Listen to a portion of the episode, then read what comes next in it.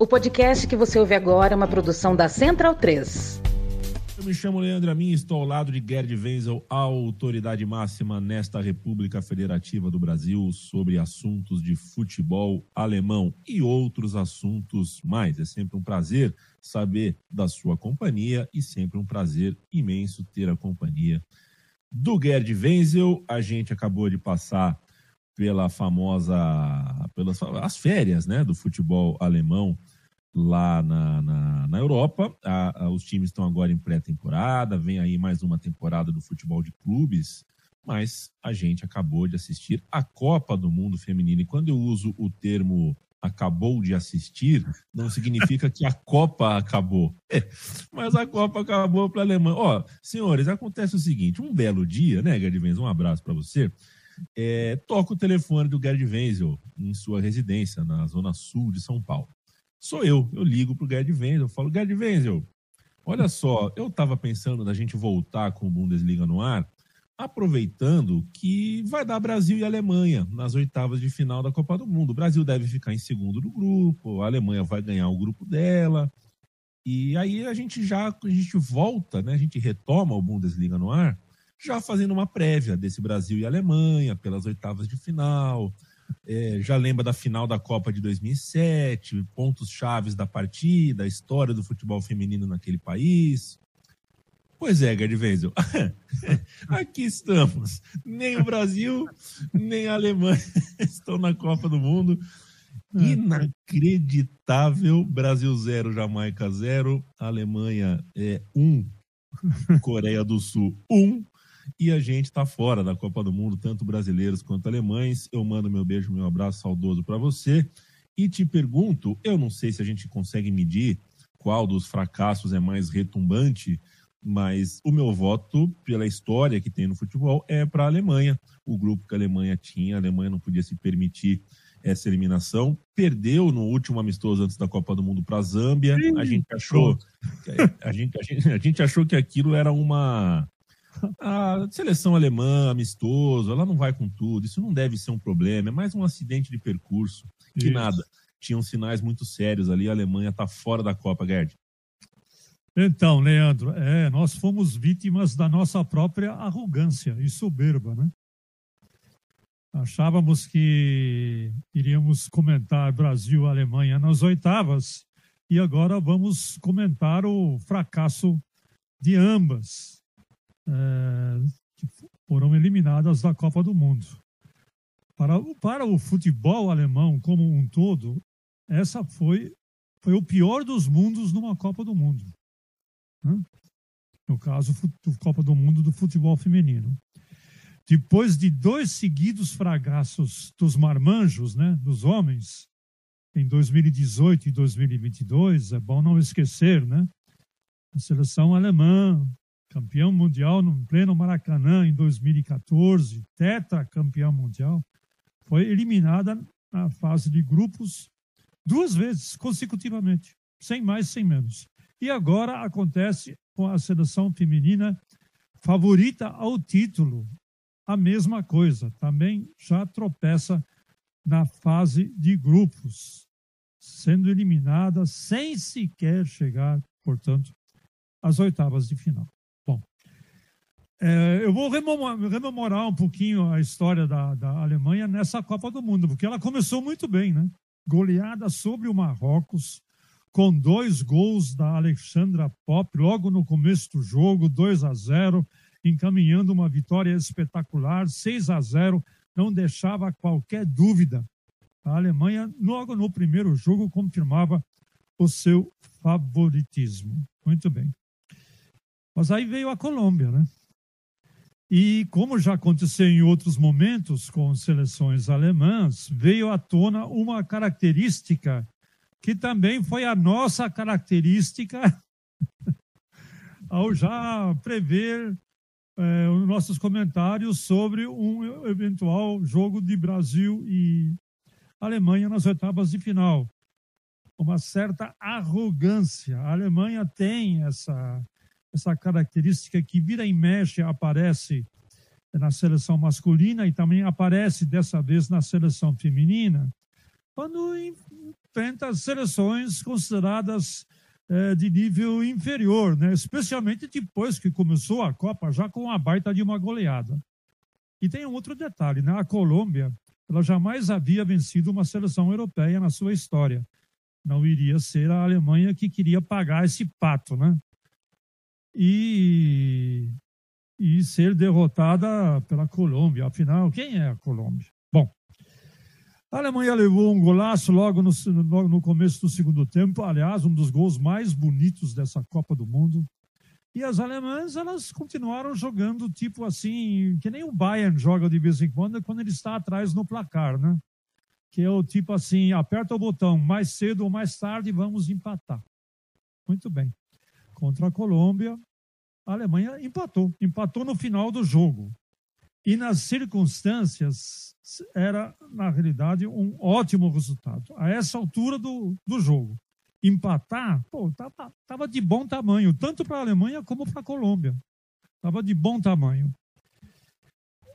Mas a Alemanha, de repente, ela, em vez de administrar esse empate nos últimos minutos, levar esse, esse empate para casa, tirar algumas lições desse empate, se preparar para o jogo contra a Coreia do Sul, foi com tudo para cima. Veio a, a tentação, né? essa tentação de, não, um empate só não é suficiente, vamos partir para a vitória. Desguarneceu a sua defesa, levou um contra-ataque ao apagar das luzes do jogo, já nos acréscimos levou um contra-ataque que resultou num escanteio e do escanteio resultou a ruína da Alemanha.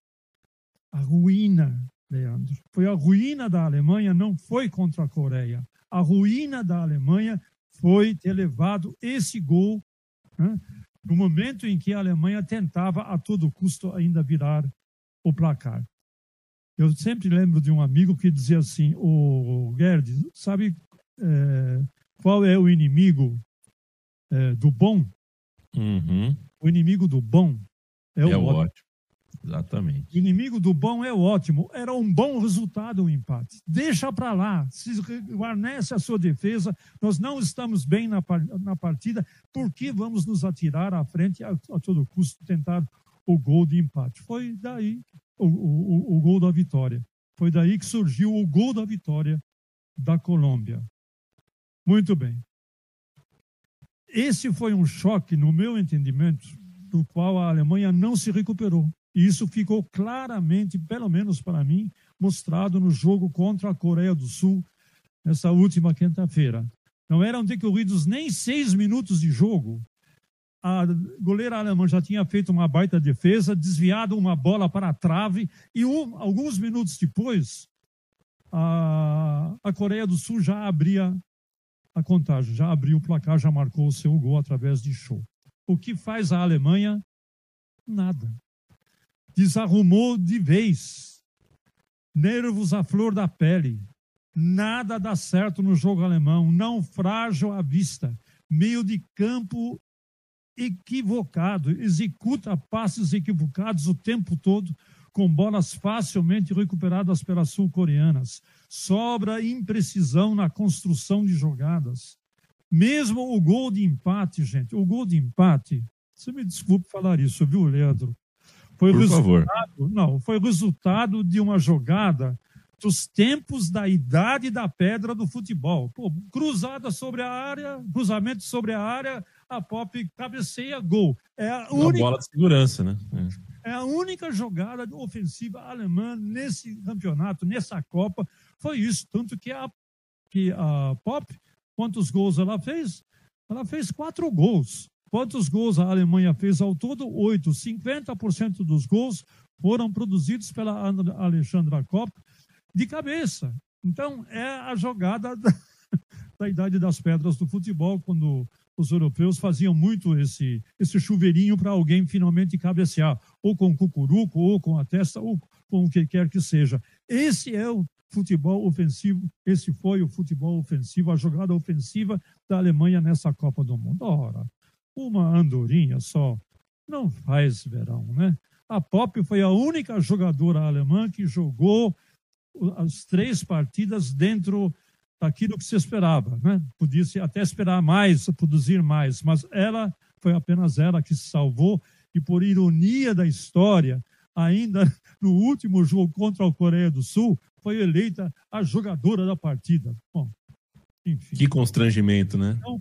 é, é um constrangimento. Né? Nenhuma variante de jogadas ofensivas, ataques previsíveis, nenhum problema para a defesa da Coreia do Sul. Me permita fazer mais uma observação, né? Por tem, favor. É, tem um ditado surrado aí, né? Não existe mais pequenos no futebol. Quantas vezes a gente já não ouviu falar isso? Essa Copa confirma, confirma isso, né? Eu só vou aqui enumerar, né? Nigéria, lembrando que é, a Nigéria, ela é, ficou em segundo lugar no seu grupo e o Canadá ficou em terceiro. O Canadá era um dos favoritos ao título, né?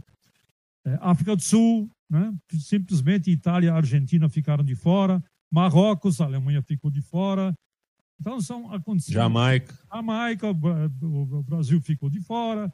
Então, considerados pequenos, apenas considerados, porque mostraram a que vieram com humildade, com dedicação e com empenho.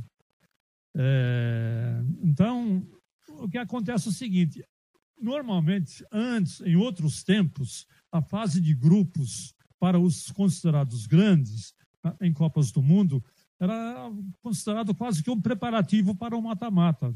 Mais ou menos já se sabia quem é que iria passar para frente com raríssimas zebras. Dessa vez não, né? Dessa vez nós tivemos, podemos considerar zebras, entre aspas, Nigéria, Jamaica, África do Sul, Marrocos, etc, etc, etc. A própria Colômbia, né? A própria Colômbia. É, havia assim um olhar de desdém sobre a Colômbia por parte da, especialmente por parte da Alemanha. Quem é a Colômbia, né? Quem é a Colômbia na fila do pão? Aí, na fila do pão, a Colômbia ganhou da Alemanha por 2 a 1. Um. Então, os grandes não apenas sofreram resistências inesperadas já na fase de grupos, mas deram adeus precocemente à Copa do Mundo. Brasil, Alemanha e Canadá não me deixam mentir. Foi exatamente o que aconteceu. E tem ainda mais um aspecto, Leandro, no caso da Alemanha, jogadoras fundamentais, à exceção de Pop, quatro gols em, em três jogos, tiveram mau rendimento. Julie Brandt, uma ala de rara talento, não jogou praticamente nada, né? Eh, seus dribles eram que é a sua especialidade, a única dribladora da seleção alemã. As sul-coreanas conseguiram neutralizar com facilidade. A meia-campista Lena Oberdorf, é, organizadora no meio de campo, errava um passe atrás do outro. A zagueira Hendrich, então, desatenta desde o começo do jogo, inclusive no gol da Coreia, né? Nota zero da Kika para ela. Zero? Caramba. Nota zero. Nota zero. Né? Mau posicionamento, é, mal, mal leitura do jogo, enfim, totalmente é, desconcentrada da partida. E tem ainda a técnica, né? A Martina Voss-Tecklenburg tomou decisões equivocadas, tanto na composição na defesa como no ataque. No ataque, tinha uma reserva em campo, que é uma excelente organizadora de, de ações ofensivas no time que joga, do, do Eintracht Frankfurt, que é a Laura Freigang. Jogou apenas oito minutos nessa Copa, oito minutos contra o Marrocos. Durante o jogo contra a Colômbia e a Coreia do Sul, ficou 180 minutos no banco. Não foi nem cogitada para entrar. Então, por que, que ela foi levada para a Austrália? Se era uma opção ofensiva para organizar o jogo ofensivo da Alemanha, por que, que levaram ela para a Austrália? Enfim, são perguntas que não podem calar. Depois da derrota frente à Colômbia, um repórter perguntou para Martina, isso antes do jogo a Coreia do Sul, quais são os maiores canteiros da, de obra do time, né? Quais são os canteiros de obra do time? A resposta soberba da Martina: não temos canteiros de obra, apenas alguns pequenos ajustes a fazer. Muito bem. Os pequenos ajustes que a Martina fez não foram suficientes. O balanço dessa Copa para a Alemanha, para eu encerrar aqui os meus alfarrábios, meu caro Leandro. Depois você faz o balanço do Brasil, hein? Quero ouvir. Perfeito. A seleção alemã, nessa Copa e também nos jogos testes, não encontrou soluções em campo ou fora dele quando confrontado com feroz resistência defensiva do adversário. Não tem resposta eficaz para as diferentes situações que se apresentam em campo. Praticamente é incapaz de mudar sua forma de jogar durante a partida, ou seja, o futebol da Alemanha se tornou extremamente previsível. E individualmente, alguns jogadores de classe mundial ficaram muito, mas muito aquém do seu rendimento habitual. O resultado final, a eliminação, não poderia ter sido outro. Nenhuma surpresa diante de um quadro, de um descalabro futebolístico como esse que a Alemanha apresentou nessa Copa do Mundo. A Alemanha, então, é fora da Copa e está respondida uma questão que eu ia fazer para o Gerd, né, sobre temperatura de mídia. É, porque, por exemplo, aqui no Brasil, a gente ainda tem, é, é, e acho bom que a gente tenha, uh, mas que, acho bom que a gente tenha, mas não gosto que a gente tenha em excesso. É uma, é uma medição difícil de ser feita é, a mediação disso ela é, é você desequilibra para um lado e para o outro a qualquer momento, então você tem que estar sempre atento para fazer a crítica do tamanho certo sem se desfazer dos contextos. Então, para você criticar a seleção brasileira feminina, você tem que lembrar dos contextos é, aos quais ela está inserida, é verdade, mas você não pode aplaudir uma eliminação para a Jamaica e falar tá tudo certo, valeu por tudo e acabou. Né? É, é, isso não é tão simples de ser feito aqui no Brasil e às vezes me pergunto sobre como é em um país onde o futebol uh, feminino já está é, bem mais à frente, bem mais estabelecido, já tem inclusive duas Copas do Mundo. E quando você fala que a Kicker deu uma nota zero, é, eu já consigo entender um pouquinho qual é a temperatura. E a temperatura é a que eu estava imaginando, né? Nem na Alemanha, nem no Brasil a gente pode tratar com naturalidade uma eliminação desse jeito. Quando você olhava os grupos da Copa do Mundo, você tinha dois grupos mais fáceis. É, o grupo da França e o grupo da Alemanha. É, te, é. Teoricamente eram mais fáceis, né? Quer dizer, então, é, é isso que é. a gente volta a falar. Não existe mais bobo no futebol, né? Quer dizer, não, essa, a gente precisa, precisa também se libertar dessa, desse conceito que nós temos, né? Que não, pelo nome, pela camisa e papapi, papapá. De repente aparece uma Nigéria, aparece uma Colômbia, aparece uma África do Sul, aparece o Marrocos. Quer dizer, você, é, é, o Marrocos entrou nessa Copa perdendo de 6 a 0 da Alemanha. Para é. mim, mim, o Marrocos estava liquidado, estava arrasado. Não, voltou a campo e conseguiu duas vitórias consecutivas. Exato, e, e, a Alemanha caiu num, no, esse grupo da Alemanha acho que é bem claro dessa, dessa tese que você nos apresenta, Gerd, pelo seguinte, é, esse Marrocos que perdeu de 6 a 0, Marrocos, Colômbia e Coreia é assim, a Colômbia ganhou fácil do, da Coreia, é, Marrocos ganhou da Colômbia e a, Colô, a Colômbia ganhou da Coreia, Coreia ganhou é, oh, meu Deus do céu, me, me, me, me, confundindo. Mas, assim, desses três times, cada um se impôs contra o outro. Você tem o ciclo completo, né? A Colômbia é. foi muito bem contra a Coreia, é. que, por sua vez, foi muito bem contra Marrocos, que, por sua vez, ganhou da Colômbia. Então, né, você não tem uma lógica de esse é mais forte que os dois, esse está no meio e esse está no, no, no rodapé. Cada jogo é um jogo, quando você tem certo equilíbrio e foi o que aconteceu. Aí todo mundo tirou ponto de todo mundo e a gente teve no grupo H, que é o grupo onde a Alemanha uh, estava e saiu. É, é, dessa última rodada, certamente foi o mais foi o mais quente né, do, do das últimas rodadas aí, porque é. em, em, de, foi o que mais variou a classificação e a gente mais ficou pendurado. A gente ficou pendurado por um gol em cada é. jogo. Um gol é. mudaria toda a classificação. Um gol mudaria completamente a, a, a situação, né? Porque a, bastaria a Colômbia empatar, empatar com o Marrocos que a Alemanha estava classificada. Né? Exato. Mas isso, mas isso, não isenta de responsabilidade a seleção alemã. Né? Você não pode, você, como bicampeão mundial, e inúmeras vezes campeão europeia, gente, eu até perdi as contas já de quantas vezes a Alemanha foi campeão da Europa. Né? É o time mais tradicional europeu do, futebol é a Alemanha. Né? Acho que foi seis, sete, oito vezes foi campeão da Europa. É uma coisa inacreditável. jogar o futebol apresentado. Como, eu nem analiso tanto o resultado, eu analiso o futebol que a Alemanha jogou. Né? Foi um futebol muito aquém, não daquilo que nós esperamos. Não estou falando da nossa expectativa. Eu estou falando do, da história da Alemanha no futebol é, feminino como um todo. É um exemplo do, do, do é, da profissionalização do futebol feminino. Então, é. muita responsabilidade cabe também à técnica, né? É, a Martina, há cinco anos no cargo, e até agora o resultado mais convincente que ela apresentou foi o vice-campeonato europeu na, na, no ano passado, quando na, na, prorrogação perdeu para a Inglaterra. Né? Enfim. É Enfim. O, eu quero convidar o amigo e amiga do Bundesliga no ar, inclusive, a ouvir o meu time de botão, já que a gente está falando de derrotas e eliminações, né? Eu e o Paulo Júnior, não sei se você sabe, né, Guerra, em alguns meios sociais, o Paulo Júnior é conhecido como o alemão porque né, tem o cabelo clarinho, tem o olho clarinho. Ah. É, eu e o Paulo Júnior, a gente foi presente no meu time de botão e fez uma lista de todas as algozes da história da seleção brasileira. Todas as Copas que o Brasil perdeu, a gente escolheu alguém que foi algoz. E tem dois momentos em que o futebol alemão entra na pauta.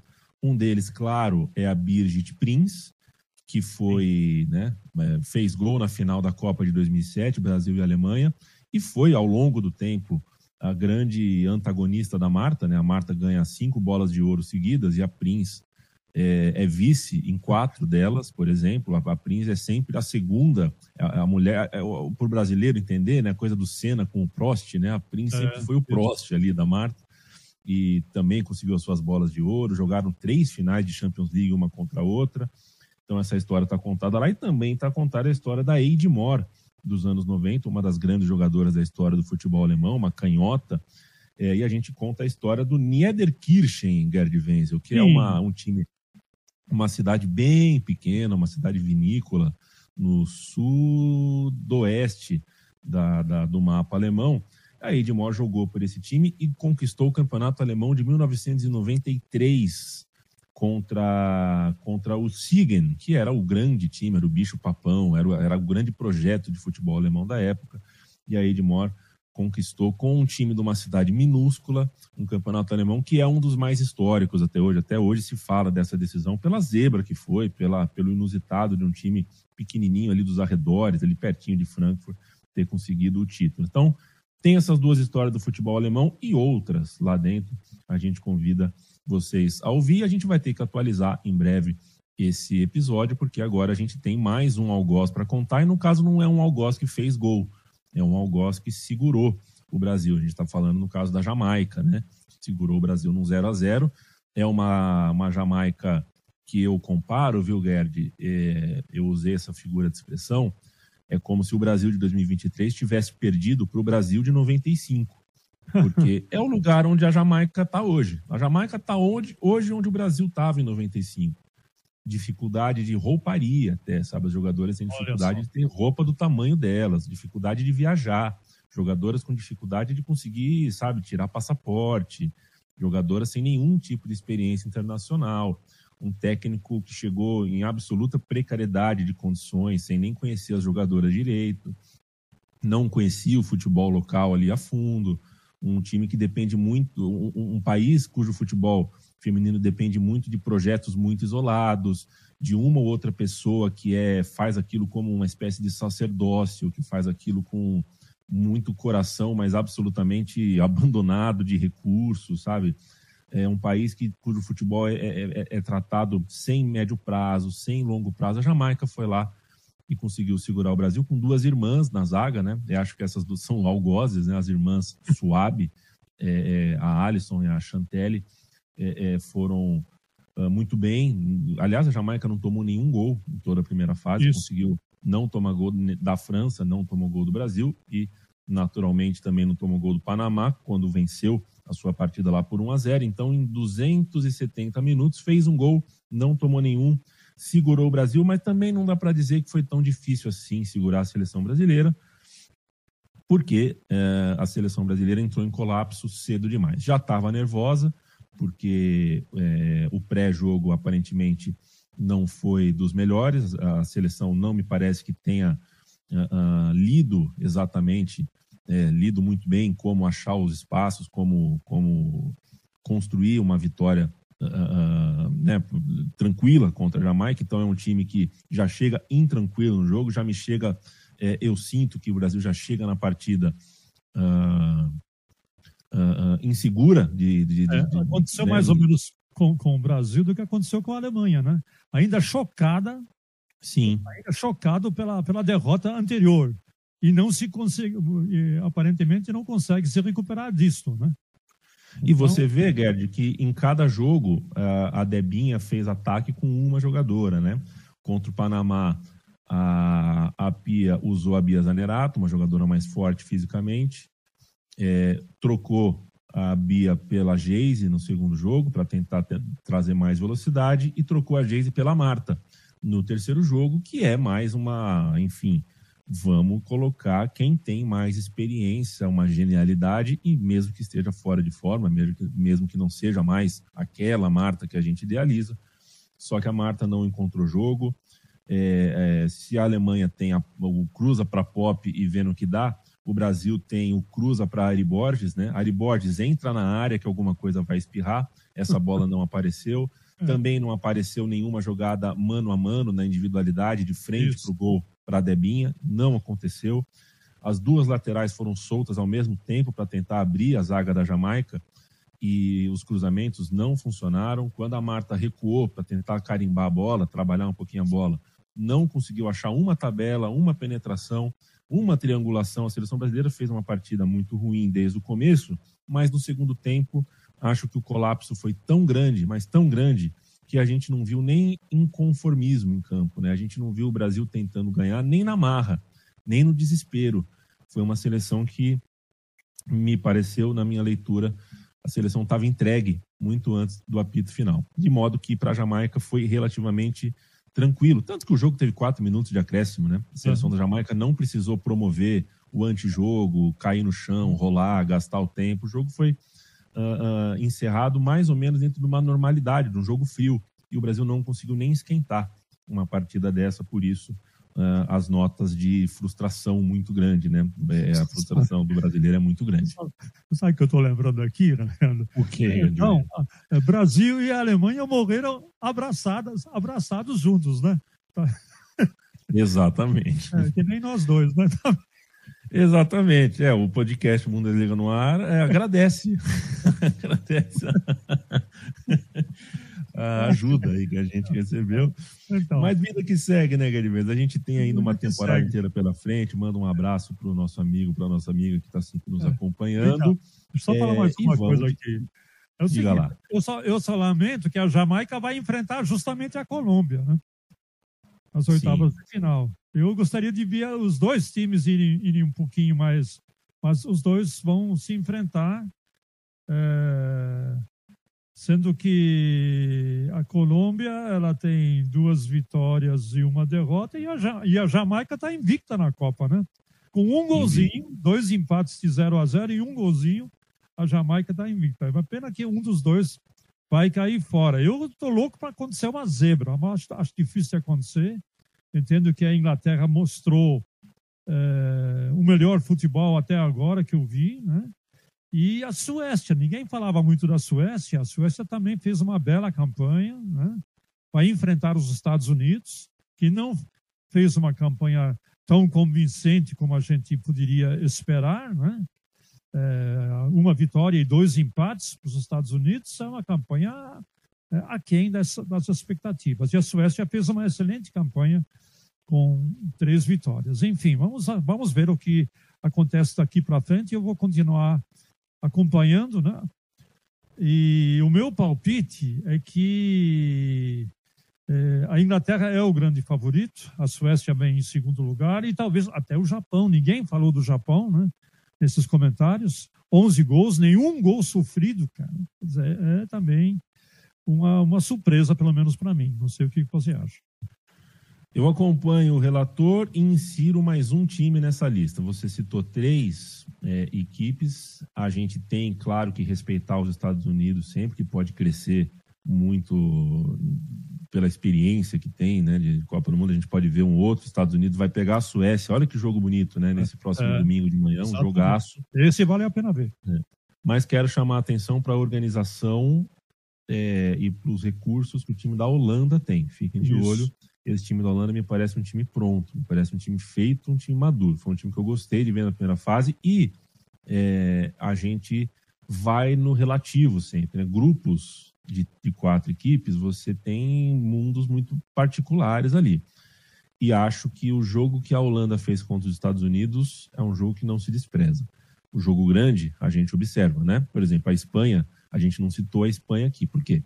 Em parte porque o jogo grande que a Espanha fez, que foi contra o Japão, é, a Espanha né, deixou a gente muito decepcionado. Eu até acho que é mais um acidente de percurso do que outra coisa, porque tomar um 4 a 0 com 75% de posse de bola e, e, criando as suas chances, tá, pode ser um acidente de percurso, mas a gente já não põe a Suécia, a, a Espanha num lugar de favorito como colocaria se o jogo fosse 1 a 0 para o Japão, que fosse, ou 0 a 0 1 a 1 é, e o time da Holanda contra os Estados Unidos fez um jogo que eu, então, te acompanho, Gerd, na sua lista, mas coloca a Holanda também junto. Ok. É, e nessa brincadeira, a gente citou aqui 25, 30% dos times, né? Se colocar os Estados Unidos aí, são 5 de 16.